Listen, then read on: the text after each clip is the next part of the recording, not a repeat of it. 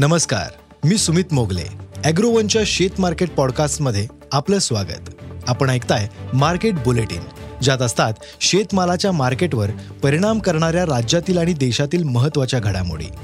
सगळ्यात आधी आजच्या ठळक घडामोडी. सूर्यफूल सोया तेल आयातीचे नियम जाहीर. ब्राझीलमध्ये साखर उत्पादनात तेवीस टक्के घट. आयात शुल्क वाढवल्यानं सोनं महागलं.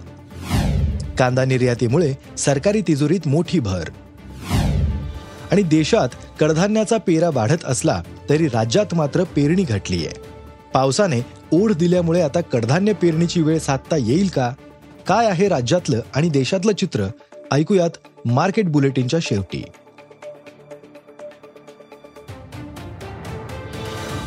विदेश व्यापार महासंचालनालयानं कच्चे सोया तेल आणि सूर्यफूल तेल आयातीसाठीचे नियम जाहीर केलेत. प्रत्येक वीस लाख टन सोया तेल आणि सूर्यफूल तेल आयात करता येईल. प्रत्येक आयातदाराला दोन लाख टन सोया तेल किंवा सूर्यफूल तेल आयात करण्याची परवानगी देण्यात आली आहे. ही आयात तीस जून दोन हजार तेवीस पर्यंत करता येईल. कच्च्या पाम तेल आयातीसाठी नव्याण्णव तर सोया तेल आयातीसाठी पंच्याऐंशी अर्ज आलेत. आयातदारांना प्रक्रिया क्षमतेचं प्रमाणपत्र सादर करावं लागेल. या आयातीवर शून्य टक्के शुल्क असेल. या आयातीमुळे सोयाबीन व इतर तेलबिया उत्पादक शेतकऱ्यांच्या अडचणीत वाढ होणार आहे. जगात सगळ्यात जास्त ऊस पिकवणाऱ्या ब्राझीलमध्ये साखर उत्पादनात मोठी घसरण झाली आहे. पंधरा जूनच्या आकडेवारीनुसार बहात्तर लाख टन साखर उत्पादन झालंय.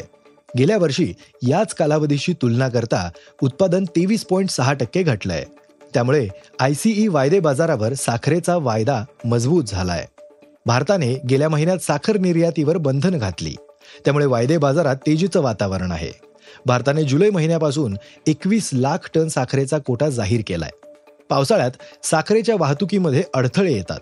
ब्राझीलमधील उत्पादन घटीमुळे भारतातील ऊस उत्पादक शेतकऱ्यांना फायदा होण्याची चिन्हे आहेत.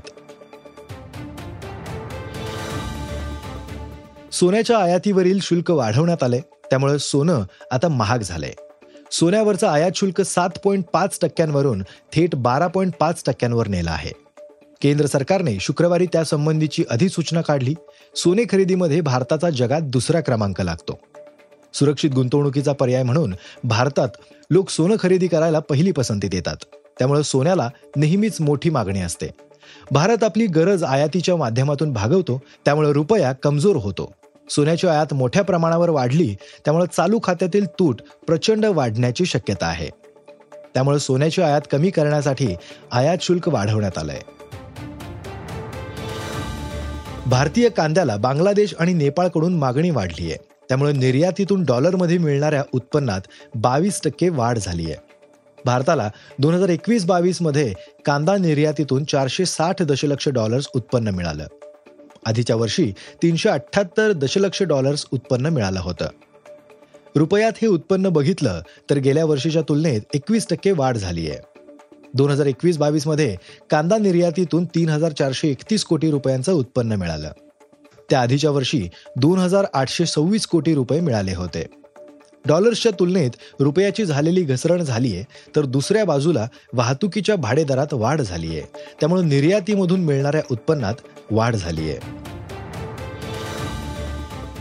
राज्यात यंदा कडधान्याचा पेरा मोठ्या प्रमाणावर घटण्याची शक्यता आहे. गेल्या हंगामात सोयाबीन आणि कापसाला चांगला भाव मिळाला पण सरकारच्या धोरणांमुळे कडधान्य पिकांची मात्र वाट लागली.